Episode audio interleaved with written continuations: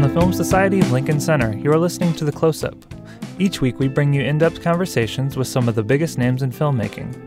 It's December 16th, 2015. I'm Michael Odemark, one of the show's producers. This week, we're featuring a conversation with Hungarian filmmaker Laszlo Nemes, whose debut feature, Son of Saul, opens in select theaters this weekend.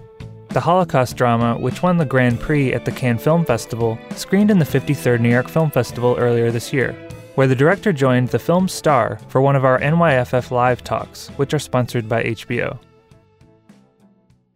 But before we go to that conversation, we wanted to share an excerpt from a recent free talk with our very own director of programming, Dennis Lim, whose new book, David Lynch, The Man from Another Place, is now available at select bookstores and on Amazon.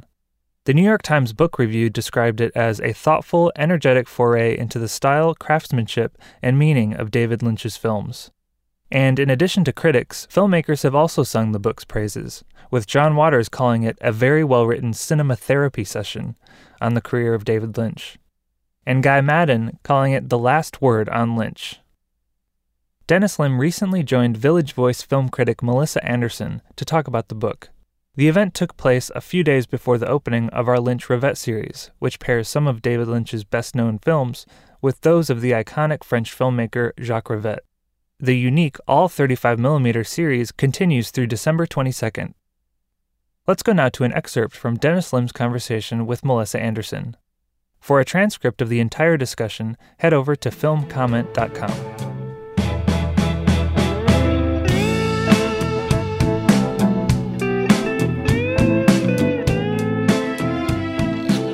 When you were at the Cannes Film Festival in 2001, where Mulholland Drive had its world premiere, you saw it and then immediately returned to somewhere in the Palais de Festival to see it again for a second time. I think maybe there were no more than 20 minutes in between. So, it, and it's precisely that passion and the erudition which, which makes this book so extraordinary. So, I will now turn it over to Dennis to make a few introductory remarks. Thank you. Thanks, Melissa. Um, but so yeah, um, I guess Melissa. Uh, Mulholland, I was gonna. yeah, see, you're becoming okay. Betty and Diane. And Mulholland Drive is probably lost yeah, highway. One of very few films that I've watched within like twice within the first 24 hours. I just I felt compelled. I felt like I had to go back to kind of figure it out. Um, and I think that was one of the main compulsions for writing this book. Um, I had been invited to submit a proposal for um, a critical biography on a filmmaker. Uh, Lynch came to mind immediately. Um, he's somebody I felt like I, I, that it would be worth spending some time with, um, trying to figure out. Um, and I think having written the book, um, I can say that I think it was probably the right decision because in some ways he is to me an inexhaustible subject. I don't feel like I've really depleted the films in any way. I feel like the films, you know, there there are, there are some filmmakers. I think if you, st- especially if you're in academia and if you study somebody and you just watch something over and over again, it just sort of like takes the pleasure out of it. Um, but for me, I I've, i spent a lot of time thinking about Lynch and I spent a lot of time rewatching his films. Um, but I I'm, I'm, I'm very happy to go back to the films, um, and there's still something about them that is exciting. When you were trying to map out a sensibility of a very singular artist, um, how difficult was it, especially when the term Lynchian has almost become completely evacuated of meaning? Because if it's applied to such preposterous examples as Susan Boyle, Louis Vuitton, or perhaps most absurdly, Quentin Tarantino, what, what does is does the adjective, does the descriptor st- still have any potency? I guess there was a question that I was trying to to work through um, in writing the book, um, and I, I, I I started I think with this. Um, the excerpts are from the first chapter of the book, um, and probably the first thing that I wrote that I was kind of happy with at least. Um, and even though the, the task, the assignment was to write a critical biography, I, I, saw it more as like writing about a sensibility, like a biography or an anatomy of a sensibility. Um, because I really wasn't interested or really equipped to be the person to like dig around. Um, and it's always challenging to write a biography of a living person. Um, I read other like biographical texts on Lynch, and I didn't really feel like I needed to do like cradle to well, not grave, he's not dead, but you know, like year by year chronology um, of what happened. So th- this idea of the Lynchian was always the starting point for me. I agree. I mean, and I think the point I'm trying to make here is that it is so all-purpose and so so readily applicable to so many things.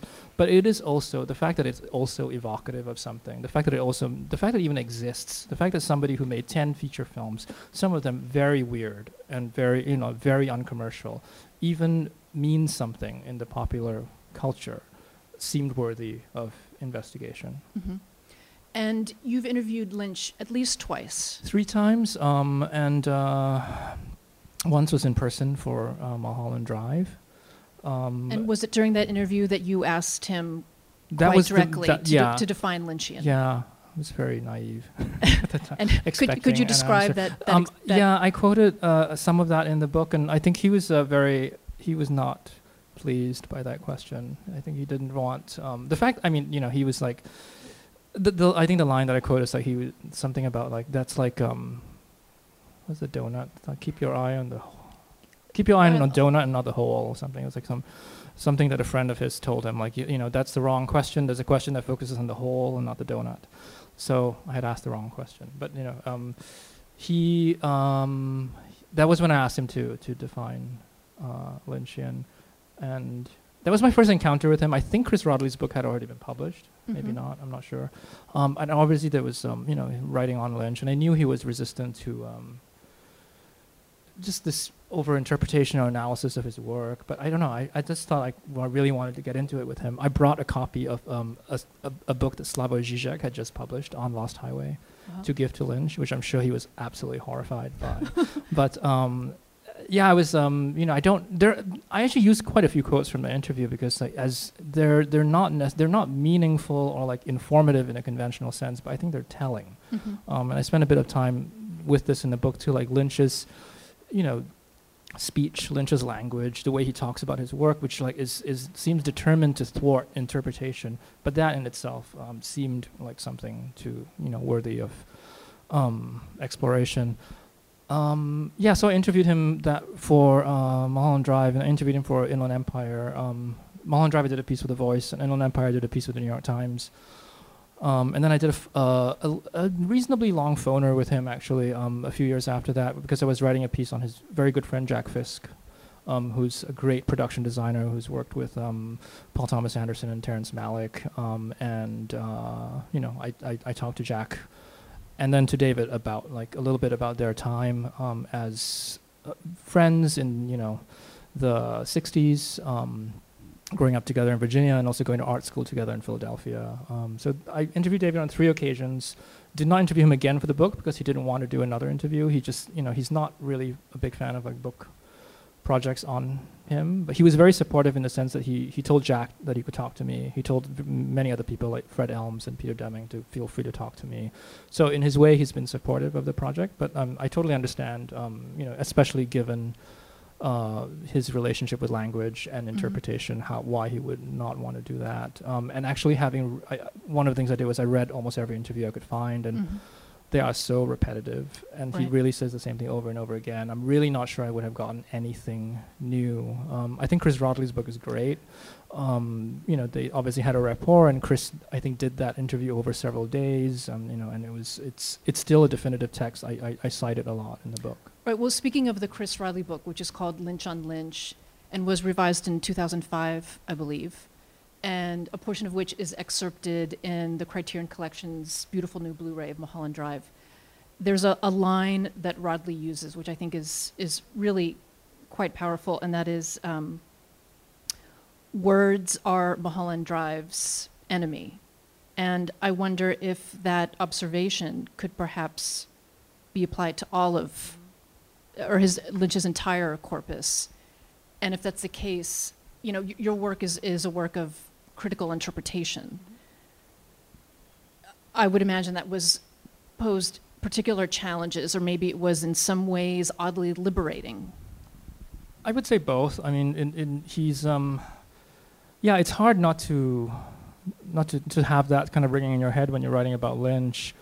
Um, and you know, there's a thing. I don't think I actually used this in the book, but there's a quote he from the 2001 interview which I used when I was sort of crafting an excerpt of the book that ran in the New Yorker. Um, and when he told me like it's real, talking is really dangerous. Mhm. Um, you know, and, and that again has this like this almost superstitious view of like don't talk about the work, don't explain away its power. Mhm. Um, and I don't. I think for me, in attempting to explain the work to some degree, um, I think it it's became clear to me that I don't think it's possible to explain away the power Mhm. of Lynch's films. Um, I, I, I still I still return to the work like with you know having lived with this for a couple of years. I still return to the work as I said earlier, and and and and, and still am completely like excited and captivated and surprised even at films I've seen many many times. Mhm. And you as uh, somebody who's watched Mulholland Drive in record-breaking numbers, like have you seen it? Like a I you must how many how many at times? least 30. Okay so you And know. it'll be 31 times next Saturday, the right. 19th, Okay. across So- the street at Walter Reade. So you know, I mean, there's you know, Yes. and I think, um, and I think it's it's interesting. I mean, like you know, w- what does that say about the work, and w- well, maybe what does that say about the writing about the work? You know, that it's so difficult to really um, demystify. Um, maybe that is one of its strengths, um, and. I do agree to some degree that words are Lynch's enemy in the sense that in writing the book, I found that it was very difficult to write about Lynch Mm. um, I, I didn't find. Uh, there's been a lot of good. I mean, I think the best books on Lynch are Lynch on Lynch, which are really. It's just a, a very smart interview that's basically just all Lynch's words. Um, and then if you you know what what other books on Lynch you know that I would actually recommend cover to cover. I don't know that there are that many. His his own book, which is fascinating, but I wouldn't say like a revealing or great book, Catching a Big Fish, which is about his creative process and about meditation. Um, I quite like the French critic Michel Chion's book on Lynch, um, but it hasn't been updated, and I don't think it really deals with the second, the final third of the, you know, the most recent third of Lynch's career at all. Um, so it seemed to me like why why aren't there more books on Lynch that I've really responded to that have like really you know, um, and I found that to be. Uh, I think a lot of the writing on Lynch is um, very vague, and I think that has to do with you know this. What I was trying to get at in this the the, the portion that's excerpted in that video is that this idea of the Lynchian is so vague and so amorphous and so large. Um, and I think there's something about his work that encourages vague writing because Mhm. like these are very like you know the, the sensations he that he evokes are large and kind of uncontainable and, and possibly vague and and I think a lot of the writing on him defaults to that. Um, it's an easy way. I mean, I think you know to to just call him weird, to call the films, Surreal. yeah, all those you know, and um, I thought it was a challenge, you know, to maybe write to some degree concretely about the films. Um, and the thing I kept coming back to, at least I don't I don't give every single film equal attention in the book, Mhm. but I think there's the films that I really spend time with. What I kept coming back to was my relationship with what was on the screen, like how, you know, how it, the experience of watching Lynch's great films are so specific, um, and I felt like, you know, maybe start there. Maybe start by Mhm. trying to evoke those ex- those reactions and try to dig into that because I feel that was one reason I was compelled to write the book. Why are the films so potent? Um, and what are they tapping into in us? Well, uh, your your book is endlessly quotable, but but one observation that I'm really struck by, and that gets at just how vast or how uncontainable the responses he can trigger in us are is is I'm going to quote you directly. Um, in Lynch's world, the mere fact of existence and of consciousness can be cause for terror. I mean, it does not get any more irreducible than that. Just being in the world is totally destabilizing. Isn't it? I mean, Yes, this very experience is leaving me unhinged. Um, but so, with that in mind, can you tell us about your, your very first encounter with Lynch, and did it terrify you? scarred me for life, probably. Um, I think it's just you know it was Blue Velvet. I was probably too young, How old? thirteen, maybe, or um, it was on VHS, so it was like a and um, uh, 13 or 14 um, VHS. Uh, and the, you know the weird thing about the VHS of Lavelle is like a, a good third of the image is missing. Like Mhm. you know it's just like pan scan, um, and it's a widescreen film. And um, I think watching it and not really knowing, not being able to explain what was going on, uh, feeling that you didn't quite grasp it. Did you um, were you watching this by yourself at yeah. home? Yes. Early days of VHS, very, um, and uh, yeah, I think um, it's a film I keep coming back to in some ways. I, I don't I haven't. It's not it's not my favorite Lynch film even, but it's just like obviously significant as my first, you know, as the gateway. Um, But it's a film that was um, besides being somewhat. Um, exciting and frightening and i feel it's a film that really puts you in the place of jeffrey i think it's a film that really like unlike many you know i think it's a coming of age film that really tries to make you endure that rite of passage. You're supposed to be excited you're supposed to be horrified and you're supposed to be confused. And for me confusion is a defining like kind of experience of, of watching lynch um, and i think the fact that, that that film made such an impression on me has always I, I that's a touchstone you know for me in the sense of just knowing how important it is and how like to not really be maybe afraid of confusion. Confusion is a really productive state to be in. Mhm. like you know that there there are things to figure out um, and there's something very exciting about that. And i think that's what the film is about in some ways. Hmm Well, and- and this idea of confusion, um, I, it's interesting. You were, were talking about a lot of books about Lynch are marked by their vagueness.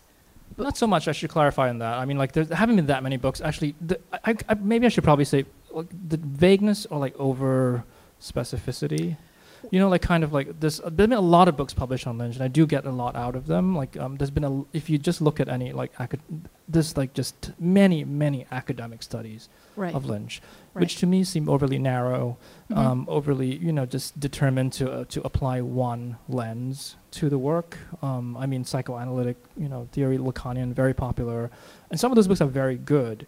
But I, you know, I was writing the book for a popular audience, and I also wanted to, I guess, just to insist that you can apply different lenses. You don't Mhm. need to be steeped um, in, in in the jargon and the terminology to really understand this work, because this is this is work that has, you know, you know, penetrated the culture. right. So it's um it doesn't. So I guess my it's maybe the journalism on Lynch I, as I you know did like sur- where I read all the reviews of the films as they came out and like there was just a lot of vagueness and there's this this very the line that you, you constantly defer to this like this line of like he's the weirdo who makes the weird films and like that that seemed to just keep coming up over and over again and a large part of that is also the persona of Lynch which is something I you know get into and something that's been oddly kind of cultivated in a way. I mean, like he's, you know, I think he's genuinely an, ex- an eccentric guy, um, but he's also been very good and, and I think very smart at performing that in in, Oh, in, sure. in, in public, you know. And I think how that feeds into the reception of the work um, is interesting.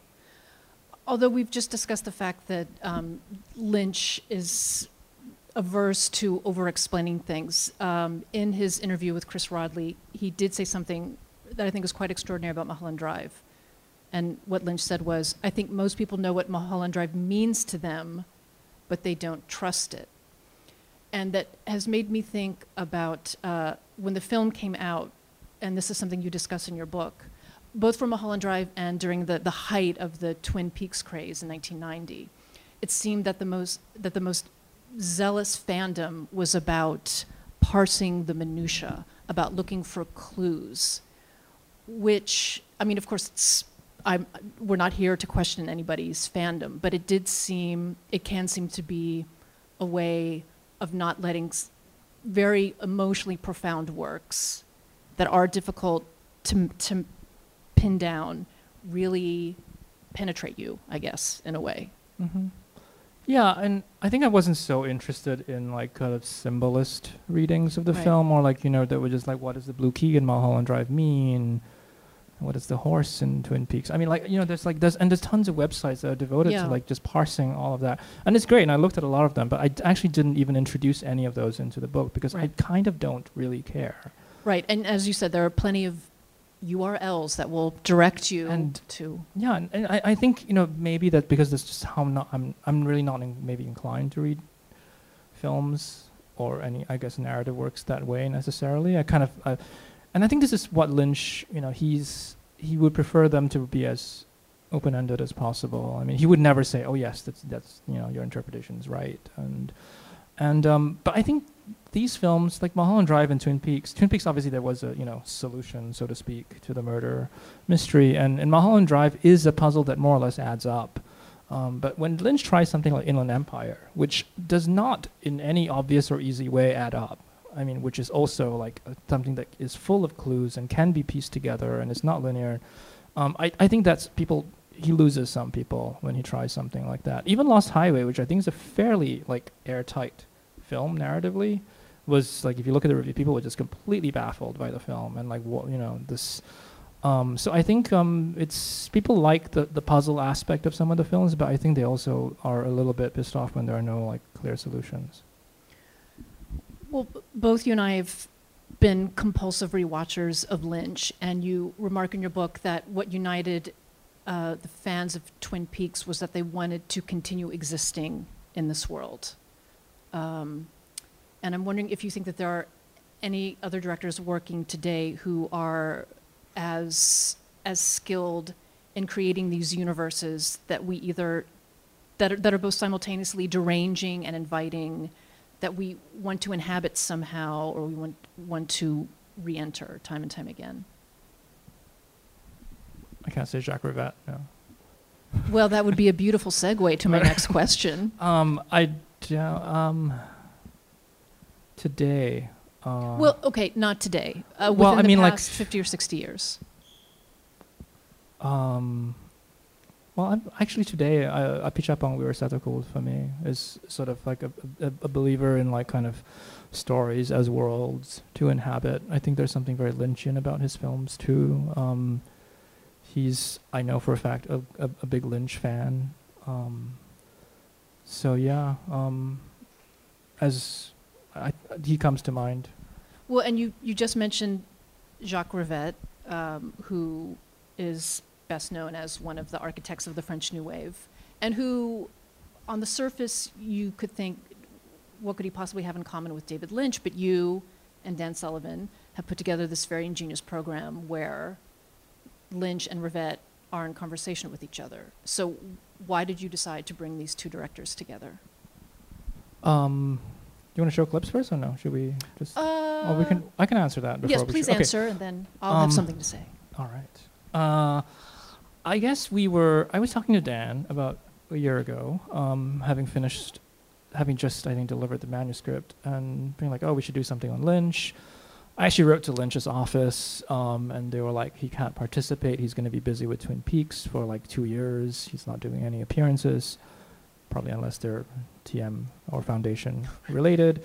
so you know, I was like, this is probably very unlikely that we could get David out to do a retrospective, and it seemed like it just wasn't quite um, interesting enough. Um, and I also wanted to maybe, you know, having really been in Lynch's world for a year, maybe like step out of it. And Rivette is not something I really, I don't really talk, I don't really compare Lynch to other filmmakers very much in the book. But I think Rivette think. comes up twice. Rivette comes up a couple of times, and I had written a piece on Celine and Julie Go Boating for the Times um, a few years ago when it was um, re- restored and re-released, and I sp- weirdly I, I wrote a par- there was like a whole paragraph in a rel- not very long Times piece on Lynch, and I remember that my editor wanted me to take it out, and I was just absolutely adamant that it had to stay in because there was something that like I was like, no, this is this is important. Like there's Mhm. something.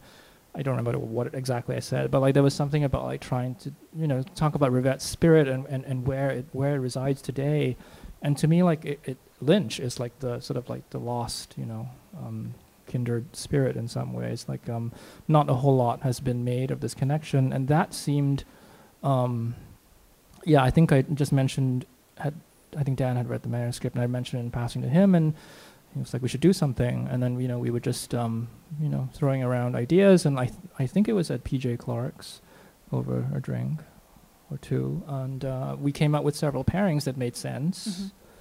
So we thought we would just pursue it, and um, we found, I think, a few pairings. These aren't these are not definitive. There's not going to be like one-on-one correspondences. If you see like you know, Duelle and Lost Highway, you're not going to be like, you, um, this is exactly you know, Lynch had Duelle in mind. I mean, Lynch probably hasn't even heard of Duelle, Mhm. but um, we wanted these double bills to be um, just open, actually, Mhm. and very suggestive.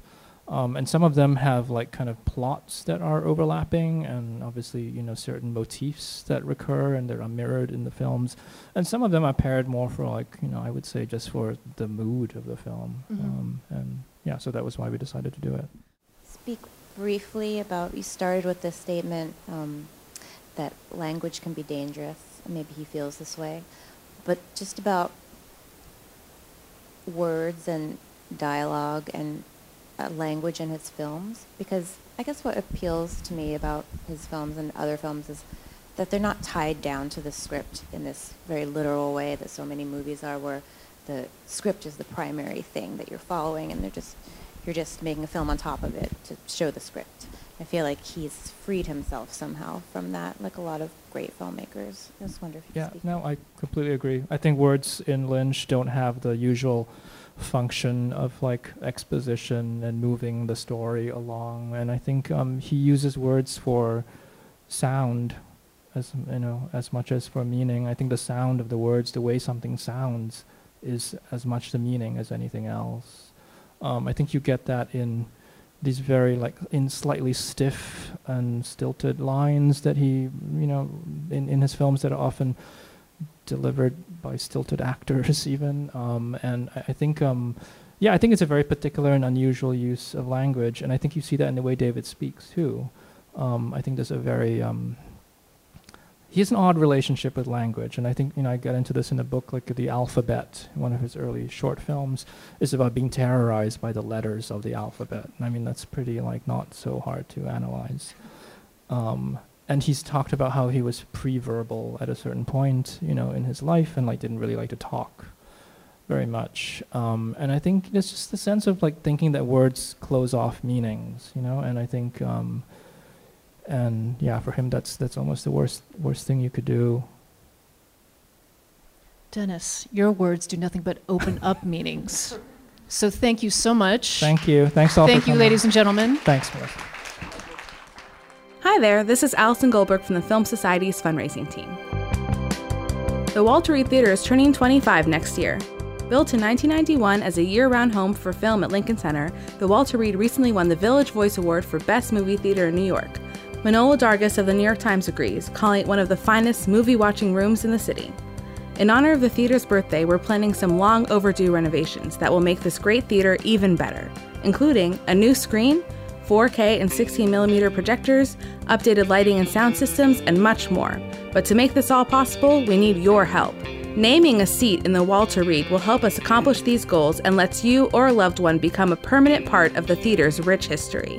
For more information about seat naming opportunities and the renovation project, visit filmlinc.org/wrt25.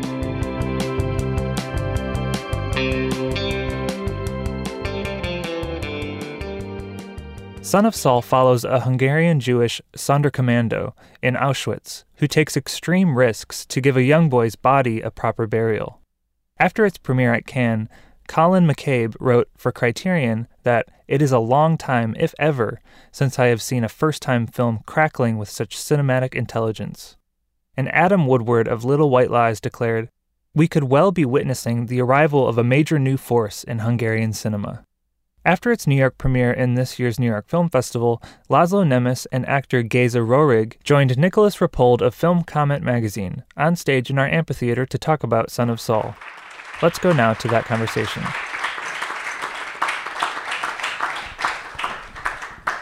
Good evening. Good evening. um, so I, I, I watched it again on Monday, the movie, uh, after having, having seen it at the Cannes Festival, and uh, it's uh, it was no less, you know, shocking seeing it another time. Uh, and what struck me this time is that what you were trying to do with this movie that is finding a new way of depicting events that we are all in some ways too familiar with. Um, what you're trying to do is kind of bring it into the present tense in a way. Um, but that was just something that struck me. I, I, I, wonder if you could just start by talking about what your goals were uh, with, with this, the way you chose to represent the movie, to represent uh, the events. Um, so I usually say that uh, I, the the point of origin of the film was when I read about the uh, the Sonderkommandos. Actually, not about them, but the, their texts, the uh, the uh, manuscripts by the members of the Sonderkommando, the crematorium workers, uh, and uh, these texts were found after the war. Although we know a lot of texts were not found that were written by them, but some were found, and and uh, uh, these texts took me as a reader into the heart of the of the crematorium, the heart of the extermination machine. Uh, I never, um, I never really understood uh, how, you know, I tried, but I did, never understood why, um, you know, what the process within uh, the Holocaust was, meaning what the individual, what what the individual would would feel, you know, and think. Uh, my assumption was there must have been, uh, you know, a great force, you know, pushing the individual into a situation from which there's no, um, uh, there's no not a lot of possibility of, of, of, of seeing and perceiving the outside. We're we're caught in a in a world without a lot of information and uh, and a lot of um, uh, a lot of a lot of information on the on the, the moment that's about to happen.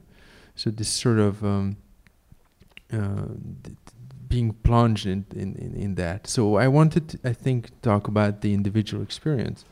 You know, uh, um, uh, Imre Kertész, the Hungarian um, uh, writer, when he wrote uh, uh, his masterpiece on uh, on his, you know, his, his life when he was deported to Auschwitz. In the in the final chapter of the book, you know, he comes back to Budapest after being liberated from Auschwitz. Uh, maybe not from Auschwitz, but uh, from other camp. But he he uh, he definitely went to uh, the, the, the, uh, you know to deportation and and some some different camps. But he came back, and on uh, in, in, the public transportation, someone would ask him what hell was like. what what was it like in hell? and he, said that he doesn't he, he says he doesn't know about hell. He he just knows about you know one one step before another and this step uh, before uh, you know after another one. So it's it's it's just that what what is the process of what is the experience and the, of the individual? And and I wanted to recreate something very visceral so that the audience uh, can relate in a more um, intuitive manner to the limitations of the human experience in the concentration camp, the extermination process, and not having this kind of external standpoint that was um, established uh, in the post-war, uh, you know, common uh, common corpus or common common way of thinking this sort of external point of view, distantiated point of view, uh, as if we, you know, people inside were should should have known or should have seen. Uh, so it's a, you know I wanted to I wanted to experiment whether cinema could um, could take the viewer on a visceral journey in the in the in the concentration camp, make the making this portrait of a man. Uh, that would be the measure of everything, you know, and not frontally showing uh, the horror. Uh, so that's that. That was my premise, and that was my um, my goal. I I mean, I think what happens by taking the individual perspective as opposed to the the big picture, as if one could really have a big picture of these events. Um, what the individual perspective does is it kind of restores a difficulty to understanding the Holocaust. Um, I mean, you keep a lot of things in the background that other films might put in the, you know, you, you get a whole shot of everything going on and, and, and people being killed, but you really keep on the individual perspective. So you have to kind of struggle to understand visually what's going on. And I feel like that is part of a way of making it difficult again to comprehend everything. Yeah, being lost is part of the experience. Uh, whereas, you know, Holocaust films, the usual Holocaust film, you know, making dramatic, you know, historical drama out of uh, out of this, um, actually present a sort of uh, um, how do you say that sort of um, uh, combination or universe of different point of views. I, I, I in, in this film I say there's only one point of view. That's your point of view you know when you're caught in the in the middle of it.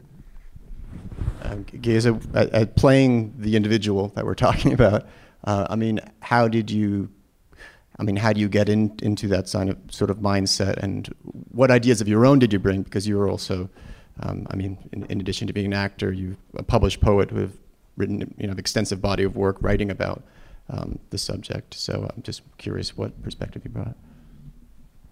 Well, um, I myself had a lot of reservations, uh, you know, to make another movie on, on the subject matter. I was extremely frustrated with the genre.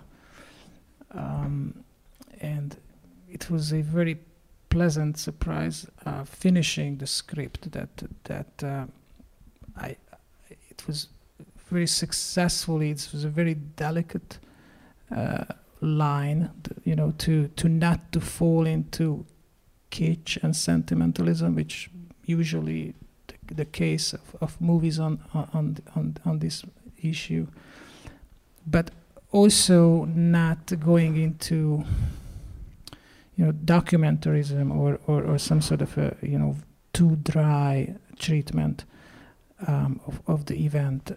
And so I, I believed in the movie. I, I was so relieved finishing the script to see that this is not your regular confessional point of view, that there is no, you know, an, an, another movie that trades with optimism and somehow tries to seduce the viewer into uh, by a false comfort. So my my point of departure was uh, that that I really believe that if we admit the, the, the Holocaust on its own terms into our hearts and minds, it will shatter a whole, a lots of our assumptions, silly and unexamined uh, assumptions that we carry from the past about the nature of humanity. So th- the, the what and the how of of Auschwitz turns everything inside out. That's that at least for me it, it, it did. These extermination camps, um, you know, the gassing and the burning of uh, as much as 10,000 people each day, is just has such a negative, heavy transcendence to it that nothing it really challenges everything. To me it it it, it br- brings everything in, into question transforms eh, the way I, I saw the world. And eh, what I expected if anyone would dare to make a movie you know on the subject matter is not to dare to try to explain or understand what happened but to eliminate the distance between the viewer and the screen and just bring in the person really as much as art can into the moment, the here and now of the Sonderkommando workers reality. And what? How did I prepare for this role? I, I, I don't think my preparation started at the time when I received the script. Uh, I really felt like, in some ways, I was cut out for this role from you know from a much earlier point. And um, a lot of my aspects, I don't want to bore you with you know stages of my life from early childhood on, but a lot of my a lot of aspects of my life I I think uh, came into fruition to to bring Saul alive.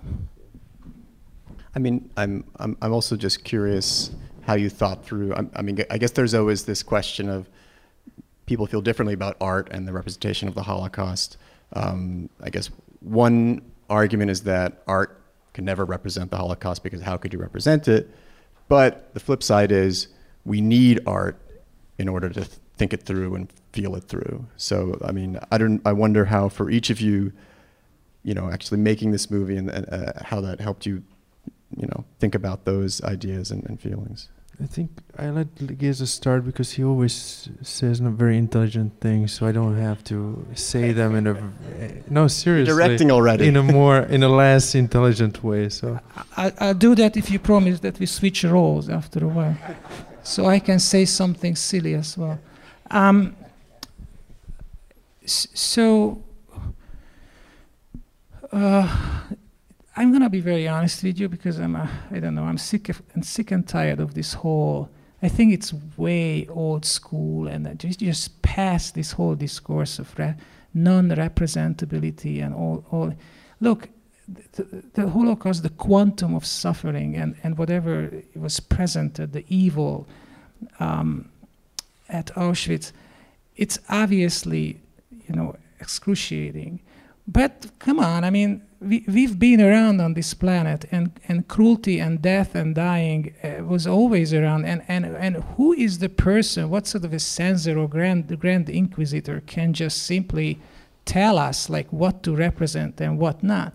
It's ridiculous. This, uh, I, I understand the, the, the, you know, it's, the question is legitimate, but how can you single out the Holocaust? Wasn't there terrible things and barbaric things done in history that was painted about and written about and all of this sudden right in the middle of 20th century stop. You can't represent anymore. It makes no sense to me. I understand the prob- how problematic it is. I understand that you have to create a new language to it and you have to do it ex nihilo. I totally get it. But the prohibition?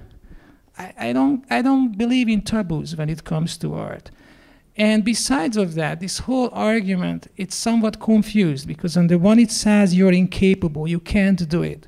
But they also try to come from the moral angle and say, well, it might be, you, you can, might do it, but you, you're not allowed to do it.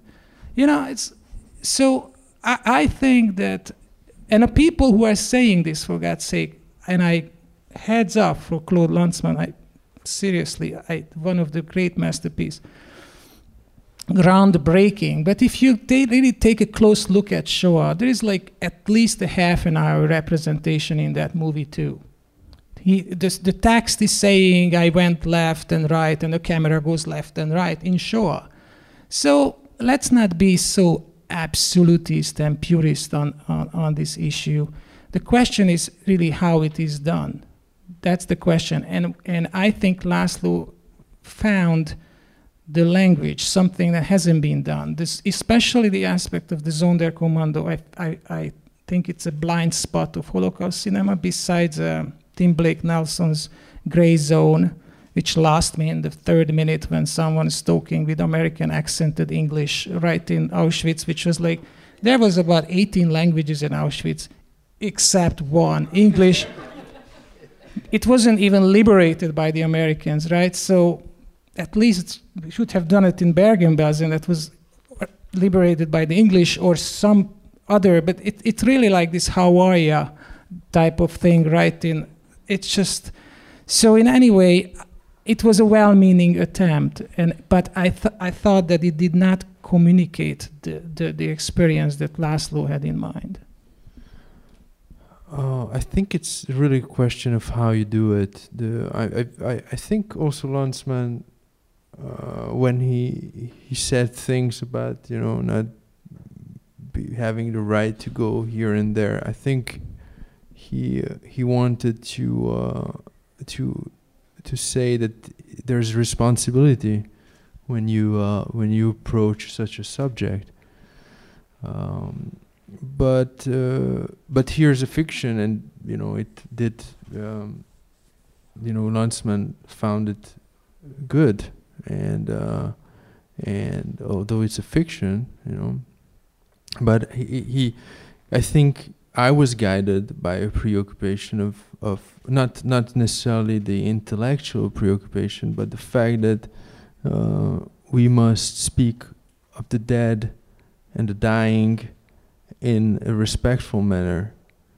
These are the, the people who are being forgotten when we keep making films of, of one kind of survival in the, in you know in the in the Holocaust and the deportation, uh, trying to you know describe uh, in a frontal way um, what what what was going on. So I think it's yeah it's the, the issue of, of, of how how responsibly you designed. Uh, but when you when you approach it, I think from when we, that was our our goal is to make by making the portrait of one man, staying at the level of the individual, uh, we would just give the reference, the human reference point, and from there, you know, going through hell, uh, certainly a journey, but but it gives not only the infinity of the, of hell that takes place, but also the the uh, the potential of the human being. So the the, the two work, you know, together. I think it's important to mention that um, in Cannes, right on my left, Claude Lanzmann was sitting, and I was really scared. and it was at the at the first the premiere, and I second screening. Second screening, he got up at the end and he hugged me and he hugged Laszlo and I think he told Laszlo, "You're my son" or some something to that effect. Like so, something. right? No, something like that. Something like yeah. that. and that was a huge relief, you know, because again, I don't try to mock or ridicule and this concern because the, again, I think most movies that I've seen watered down the issue. They they let the viewer emerge way too safe and unscarred. And if you make a movie about the Holocaust, you should really know what what is it.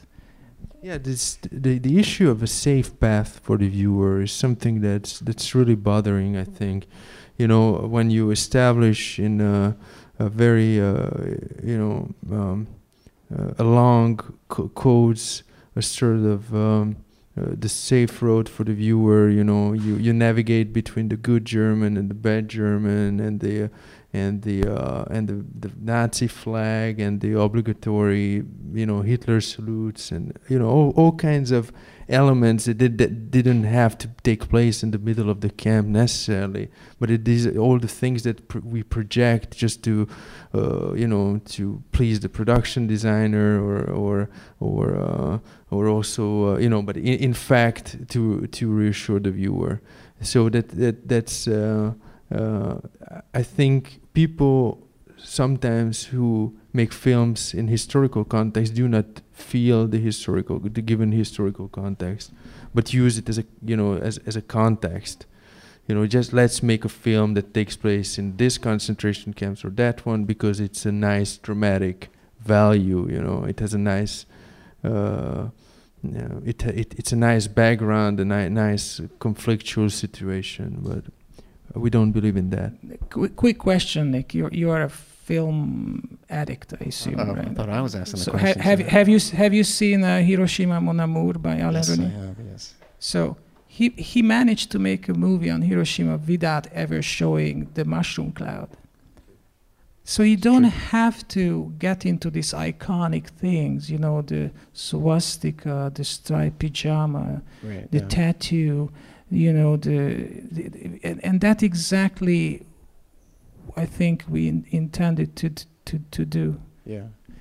And, and, and, and at the same time, you do draw on certain historical texts and, and actual events. Um, that, so it's grounded in that, even if you're not, you know, explaining that during, you don't have someone saying, well, it's, it's, it's here we are, you know, in, in, in, in Auschwitz, and, and there's a rebellion about to happen. Um, could you talk a bit about some of the events that are kind of folded into the film? Uh, I mean, one of the ones that was interesting um, that I didn't know a whole lot about was the uh, the photographs that were attempted. If you could talk about that and maybe other things that you kind of weave into the reality of the film. Yeah, one one of it one of them was the uh, the uprising. You know, there was only one uh, armed uprising in in the history of Auschwitz that was carried out by the Sonderkommando members, who were not you know who did were not military. They were like civilians, uh, and did still did carry out this uprising, uh, and and I we wanted to have this uprising because I think we wanted to uh, um, to to say that you know there's a context of uh, of of a, sort of possibility of a revolt, uh, you know, something of um, uh, something going on in the Sonderkommando, whereas the main character has a different kind of revolt, and it made his, you know, it it made the interrogation about his revolt more, you know, more acute in a sense. But also the the the photographs, the photos are uh, for me in, inseparable from from the texts of the Sonderkommando members. Four pictures were were taken uh, by the Sonderkommandos in uh, 1944 uh, at incredible, you know, um, in incredible danger.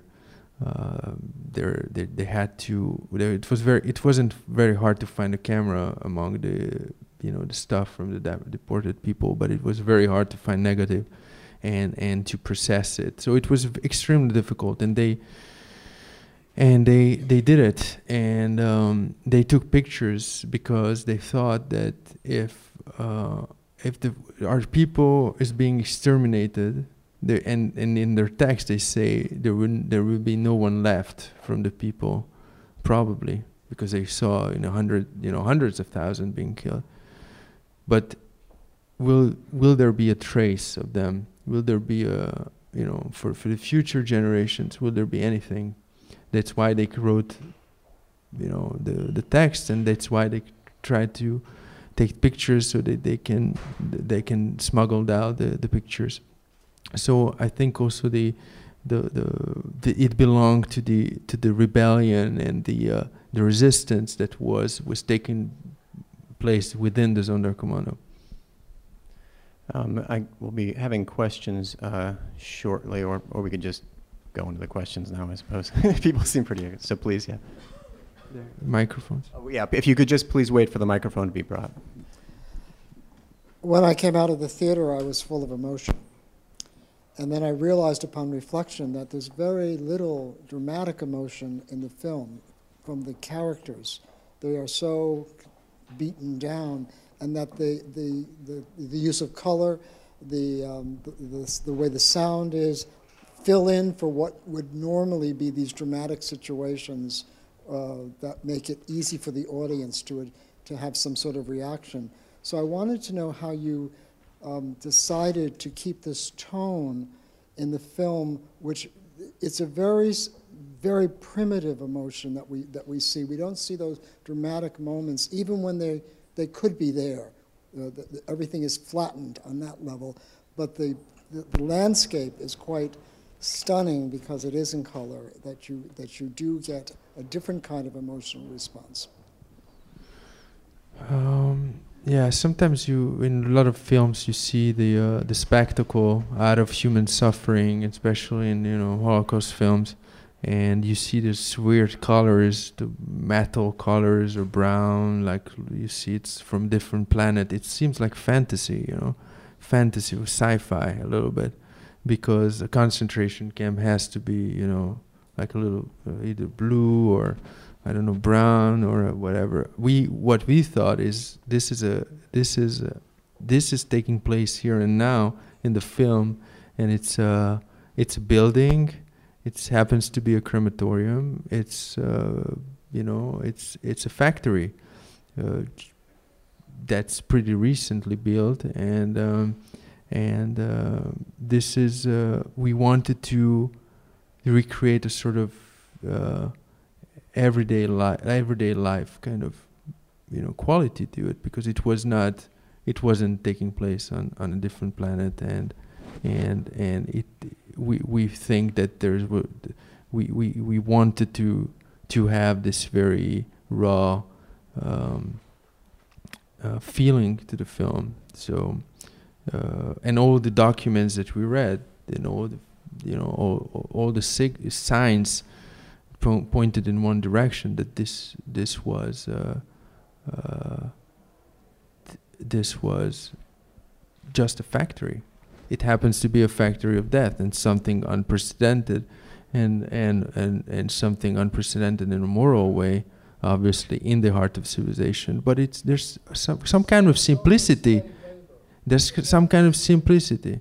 It it's you know the the way people there's no the, the, there's no um, um, there's no you know drama all the time there people are being killed where when there's no ap- apparent apparent drama you know in a way you know in silence or or almost silence or almost unknown to the, to the world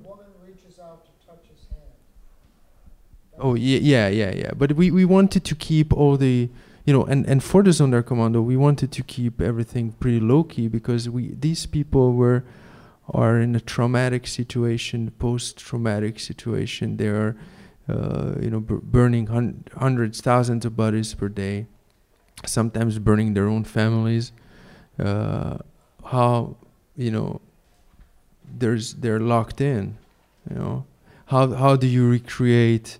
this kind of uh, you know uh, closed closed world that they they the the, uh, the shield that they have uh, so I I um I really try to work with the actors so to uh, to to reach a state in which they were not trying to act you know certain emotions or or uh, or be very responsive to you know the things because they, they, they had to be on a different frequency. And all the testimonies, and even in their writings, when they write, they say we're like, we just, we are like robots, you know. We I just wanted to add a comment to that. That it's interesting you mentioned how unemotional, zombie-like, you know, state of mind did the Sonderkommando workers were, but in a very intense symmetry. The same is true about the perpetrators. And that's what uh, I think Hannah Arendt pointed out. And that's why I call Auschwitz in some ways like, like a, a archetype of modernity because killing another person, homicide, historically speaking, was always done with passion. And here you have this new brand of killers who are doing it removed from the actual act. They are just putting the Zyklon B in. They are on a different level. And the desk. In the pits, it's different. Hmm? In the pits, by the pits, it's different. But Right. yeah, when when the normal. Uh, Yes, and, and so there is this, you know, this whole notion of the, the cog in the machine, the apparatchik, the desk killer, who is, here you have it, someone who is committing, you know, genocide on a gigantic scale, does it in a bored, indifferential way, and does not accept responsibility for it. It's a new development. You, you didn't have this kind of killers beforehand. You know this. So so it's interesting. Just like to point out that that type of a coldness is also on the other side. and, to try to relieve the troops from the you know the the, the, the weight of the killings. You know that that was something that had to be done, a job that had to be done. But we shouldn't put the troops too Right. much because it would it just uh, uh, troubles the troops to, too much. I, I just want to quickly mention that this is your de- debut feature, but you actually directed a short film that's almost a kind of precursor to this film. Um, if, if you could talk a bit about that, maybe just quickly. Yeah, but people probably haven't seen the f- short Yeah, film. I, I, I, it's, I, I, we did it with a cinematographer and sound designer and production designer try to, uh, um, uh, we sh- we made three short films together, and and in all of them we tried to uh, to tell stories in an organic way, uh, in situations. Uh, you know, leaving to the viewer the possibility of of of using their imagination, of um, of, of having a you know secret and, in in in these films. So it's not it's at the beginning you don't necessarily know what the end you know what the end you know I, I believe in this kind of cinema I, you know I'm I I probably more I'm more sensitive to it to uh, to because for me cinema has a sort of mystery and ha- must have some kind of mystery for uh, because because we have to take the viewer on a journey. Any questions? I was wondering if there were any reactions from any survivors of the Holocaust to your film. Um, well, I don't. Um, uh, there were reactions. They did a lot. Um, the ones that are really uh, interesting for me, people who didn't want to see the film because they thought they would be, uh, um, you know, uh, troubled by it or scared. Actually, the and and who eventually saw it thanked me uh, because they, they it wasn't the film that they expected. Uh, and I'm, uh, I, f- I think that I, you know, th- you know, in the process, I could give a voice to people who couldn't necessarily express some things, you know, about maybe not an entire experience, but something, hinting at something in there that's not that's not easy to commu- communicate. And cinema can do it i think. I'm not saying i i succeeded but i tried to uh, communicate something of the, the, that kind of uh, level. Um, just would add that um, I think there's a gratefulness from the survivors I spoke with because there is this growing anxiety that that with, with passing the survivors, you know, um, they were or they are the living link to this event, and you know, history is taking Holocaust back from the window, so to speak, and there is this worry of about the younger generations. Will they really understand the significance of it? And I don't think, talking in Europe, at least in America, Holocaust denial is a real danger, but Holocaust ignorance is. And there are surveys that are really scary.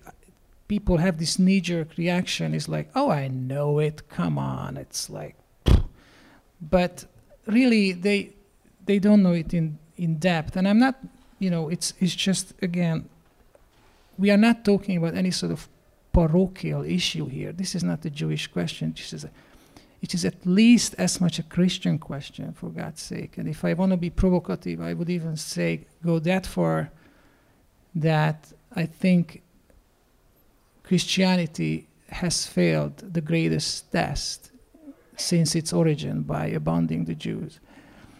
Uh, nowhere else but in the heart of Europe. And if in 1935 the leaders of the church, or half of them, would have, you know, just speak up and said, "We are not Aryans. We are Jews in spirit. You can't do that." I mean, we have teachings, we have gospel. We have, this is just not. Then the whole plan would have collapsed. I think maybe we just have maybe one more question. So my, que- my question is for uh, Laszlo. Um, Laszlo, can you uh, talk to us about the process or the considerations that you went through in um, casting uh, Geza for the role of uh, Saul Ausländer? I mean, the haunting image that's left with me is of the eyes and the kind of the vacuous look, but there must have been a whole lot more process that went on behind that. And I'm particularly intrigued to know the answer in light of what uh, Geza's already said about uh, about his uh, his life in coming to this role. Yes, um, I the first idea was to cast um, uh, an established actor uh, in Europe. Uh, we had several options, and but in the you know it took us years and years to uh, to get the the film financed and could you know con- try to convince people in Europe to finance the film. Uh, well, it wasn't easy, and we, we I think we failed. Apart from the Hungarians who who the film fund uh, supported the film, but we couldn't make it as a co-production. And uh, in the process, you know, uh, I had the time to think and talk with a lot of people, the casting director, uh, uh, the, pr- the producer who was here, um, uh, the um, you know the cinematographer, and you know I'm I'm from a sort of you know we can call the Bela Tarr School of Filmmaking. Um, that's um, that's about not only about craziness. It's also about um, you know the importance of casting, and and mixing uh, you know non-professionals and professionals, or or uh, less trained professionals and professionals. So uh, so I, I wanted you know to have believable faces in the film, and I, I knew I wanted to different you know languages. So the the, the whole casting was pretty you know hu- a huge process and a European process with many countries involved. But I uh, for the main part, uh, actually there was some point when I I I thought of Geza as as this guy has a good face, you know, and and an interesting character. Usually, this that's the point of you know the starting point. Let's ask him to do a monologue. So I asked him to send me a monologue, and he t- told me a tale, and it was very convincing. We liked it, and we made him come. I, I convinced my producer to uh, to uh, to get get him to Budapest because he lives in New York and um, and then uh, he came and we auditioned him for the second role, Abraham, uh, because I didn't have the, you know this the, there's no epiphany at this moment about you know him being the main character, and it's also very scary to you know for first time filmmaker to have you know uh, not an established actor. So he came, and in the process of the auditions, he also did uh, had to had to switch roles and, and do Saul. And and we looked at each other with the casting director and so, you know, there might, be something more here than the, you know just something different actually, and um, and and actually we found that he you know he was he had something of this of the stubborn quality of the main character, the the obsessive.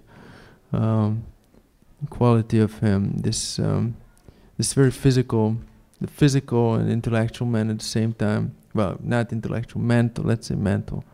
Uh, you know, and uh, and so he he um, we asked him to uh, he, we we asked him back. We let him go, and then I had to convince you know I had to convince my producer to uh, to get him another plane ticket. So we he came back to Budapest and and and said, okay, we're not going with any other actor. We we we, we know it's risky.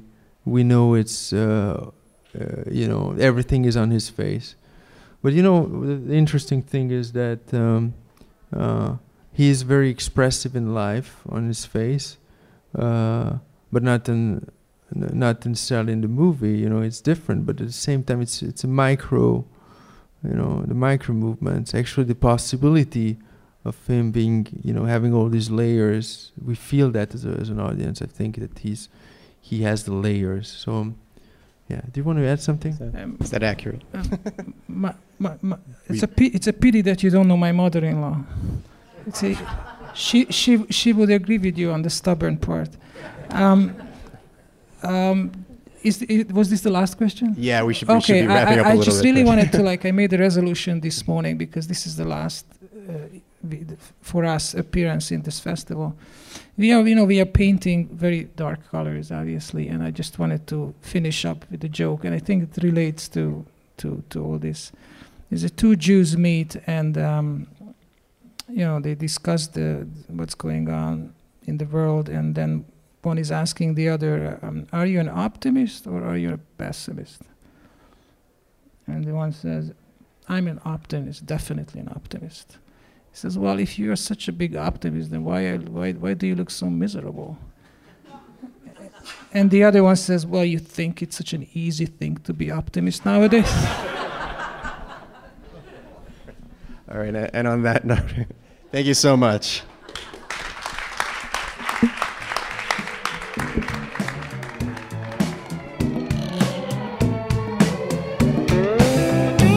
The Close Up from the Film Society of Lincoln Center is produced by Nick Kemp and Michael Odmark. Our opening music is by Steelism. You can subscribe to The Close Up on iTunes and Stitcher. The Film Society of Lincoln Center is a nonprofit arts organization based in New York City, supported by individuals just like you. Founded in 1969 to celebrate American and international cinema, the Film Society presents year round programming recognizing established and emerging filmmakers, supporting important new work, and enhancing awareness, accessibility, and understanding of the moving image. To learn more about what we do and support the Film Society by becoming a member, please visit filmlinc.org, F I L M L I N C.org. The Film Society of Lincoln Center. Film lives here.